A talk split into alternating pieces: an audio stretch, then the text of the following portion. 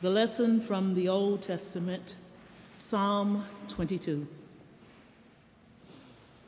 My God, my God, why have you forsaken me? Why are you so far from helping me from the words of my groaning? Oh my God, I cry by day, but you do not answer, and by night, but find no rest. Yet you are holy, enthroned on the praises of Israel. In you our ancestors trusted. They trusted, and you delivered them. To you they cried and were saved. In you they trusted and were not put to shame. But I am a worm and not human, scorned by others and despised by the people. All who see me mock at me, they make mouths at me, they shake their heads. Commit your cause to the Lord. Let him deliver. Let him rescue the one in whom he delights. Yet it was you who took me from the womb. You kept me safe on my mother's breast. On you I was cast from my birth, and since my mother bore me, you have been my God. Do not be far from me, for trouble is near, and there is no one to help. Many bulls encircle me, strong bulls of Bashan surround me. They open wide their mouths at me like a ravening and roaring lion. I am poured out like water, and all my bones are out of joint. My heart is like wax it is melted within my breast. My mouth is dried up like a potsherd, and my tongue sticks to my jaws. You lay me in the dust of death. For dogs are all around me, a company of evildoers encircle me. My hands and feet have shriveled. I can count all my bones. They stare and gloat over me. They divide my clothes among themselves, and for my clothing they cast lots. But you, O Lord, do not be far away. O my help, come quickly to my aid. Deliver my soul from the sword, my life from the power of the dog. Save me from the mouth of the lion.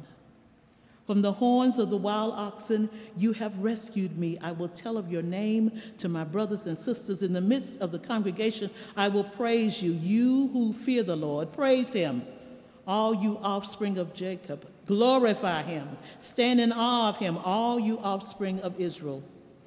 For he did not despise or abhor the affliction of the afflicted. He did not hide his face from me, but heard when I cried to him. From you comes my praise in the great congregation. My vows I will pay before those who fear him. The poor shall eat and be satisfied. Those who seek him shall praise the Lord. May your hearts live forever. All the ends of the earth shall remember and turn to the Lord, and all the families of the nations shall worship before him. For dominion belongs to the Lord, and he rules over the nation. To him indeed shall all who sleep in the earth bow down. Before him shall bow all who go down to the dust, and I shall live for him. Posterity will serve him. Future generations will be told about the Lord and proclaim his deliverance to a people yet unborn, saying that he has done it. The word of the Lord for the people of the Lord.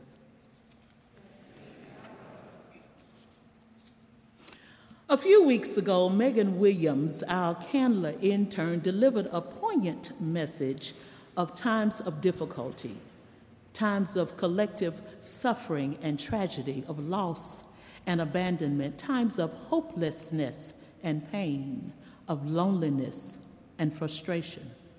When we find ourselves crying out to God, seeking answers in the wilderness. She shared the current status of this pandemic and how, in these past two years, our lives have seemingly been railroaded, rerouted, reshaped, and for some, perhaps renewed how we as a people are needing to hone our survival skills amid a very real climate change, amid continued economic disparities, political rivalries, systemic racism, and a world system that seems propagated upon selfishness and greed. And yes, as Megan remarked, during this season of Lent, during this wilderness period, there is a lot weighing on our hearts and minds.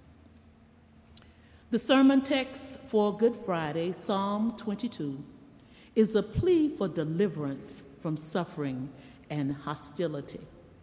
The first two verses of this psalm immediately captures the reader's attention as it addresses the creator saying, "My God, my God, why have you forsaken me?"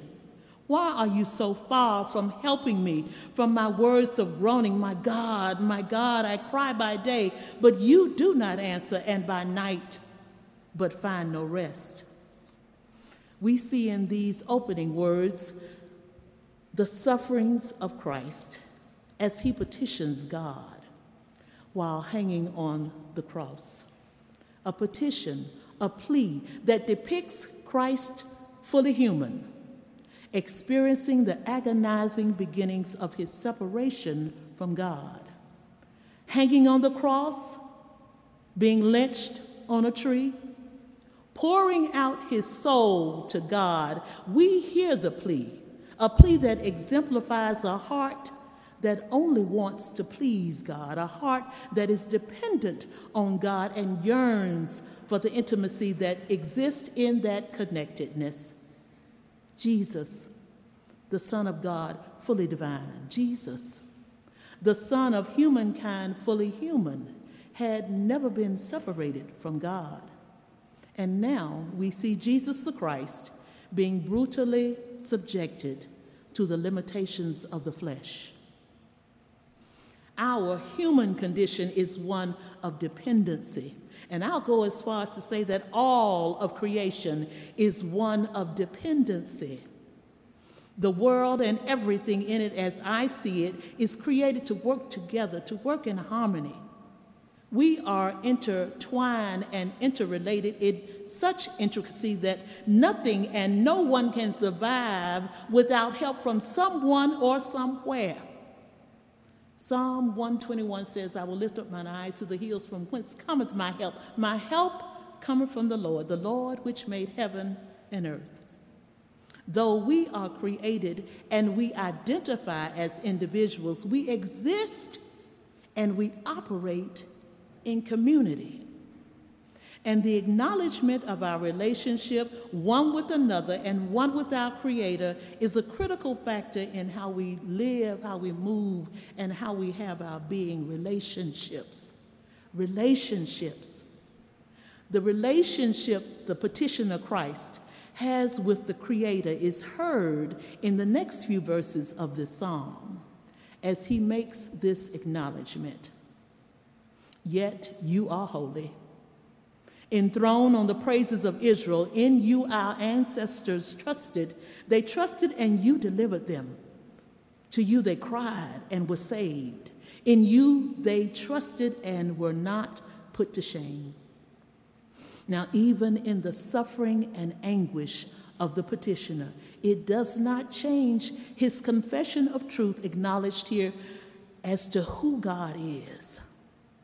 The petitioner seeks relief from his scourging torment, yet whether release is granted or not. God and God alone is to be honored. God is to be revered. God is to be praised.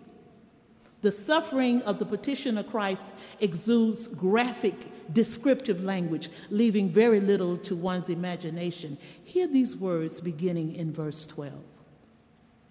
Many bulls encompass me, strong bulls of Bashan surround me. They open wide their mouths at me like a ravening and roaring lion. I am poured out like water, and all my bones are out of joint. My heart is like wax, it is melted within my breast. My strength is dried up like a potsherd, and my tongue sticks to my jaws. You lay me in the depth of dust. For dogs encompass me, and a company, company of evildoers encircle me. They have pierced my hands and feet. I can count all my bones. They stare and gloat over me. Suffering, affliction, torment, adversity, misery, distress, pain, adjectives that describe what Jesus experienced on the cross. Yet, These adjectives also depict a very present condition. They describe what is happening in Ukraine now. For the past several weeks, the world has witnessed the hand of a Russian president blatantly exert his will over a people who are fighting to live in freedom. Millions have watched in horror as innocent lives are being snuffed out, literally slaughtered in the street, buildings bombed and crushed, people fleeing their country by the thousands as their peaceful way of living is ripped away and utterly destroyed. My God, my God, why have you forsaken me? Why are you so far from helping me? Can we not hear these cries today from people who are suffering at the hand of the oppressor? In the space of the wilderness, how does one acquire the footing necessary to navigate these spaces? The wilderness period in any of our lives heightens the opportunity for some assessment.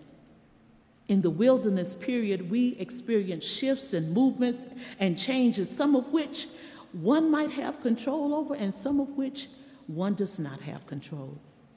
But in the space of the wilderness, you and you alone must determine how you will be in that space. What do we do in the space of the wilderness? Do we just throw up our hands and give up? Could there be an answer in this song? The good news is that God does not leave us to suffer pointlessly. Yes, the innocent suffer. Chapters 1 and 2 of the book of Job attest to that. But God can redeem that suffering. Our loving and merciful God has a perfect plan to use the suffering to accomplish God's purpose. God uses pain and suffering to draw us to God's self so that we will cling to God. Jesus says, In this world, you will have trouble. Trials and distress are a part of life, they are part of what it means to be human in a fallen world. We are even birthed into this world through the mother's pain and distress. But we know Christ's suffering on the cross brought salvation to humankind. It is in these times of despair and sorrow that we reach out to God. And if we are children of God, we will always find God there, waiting to comfort and uphold us. God's love is witnessed in the voice of seven year old Amelia, a little Ukrainian girl, singing Let It Go from the movie Frozen as she hides in a makeshift bomb shelter.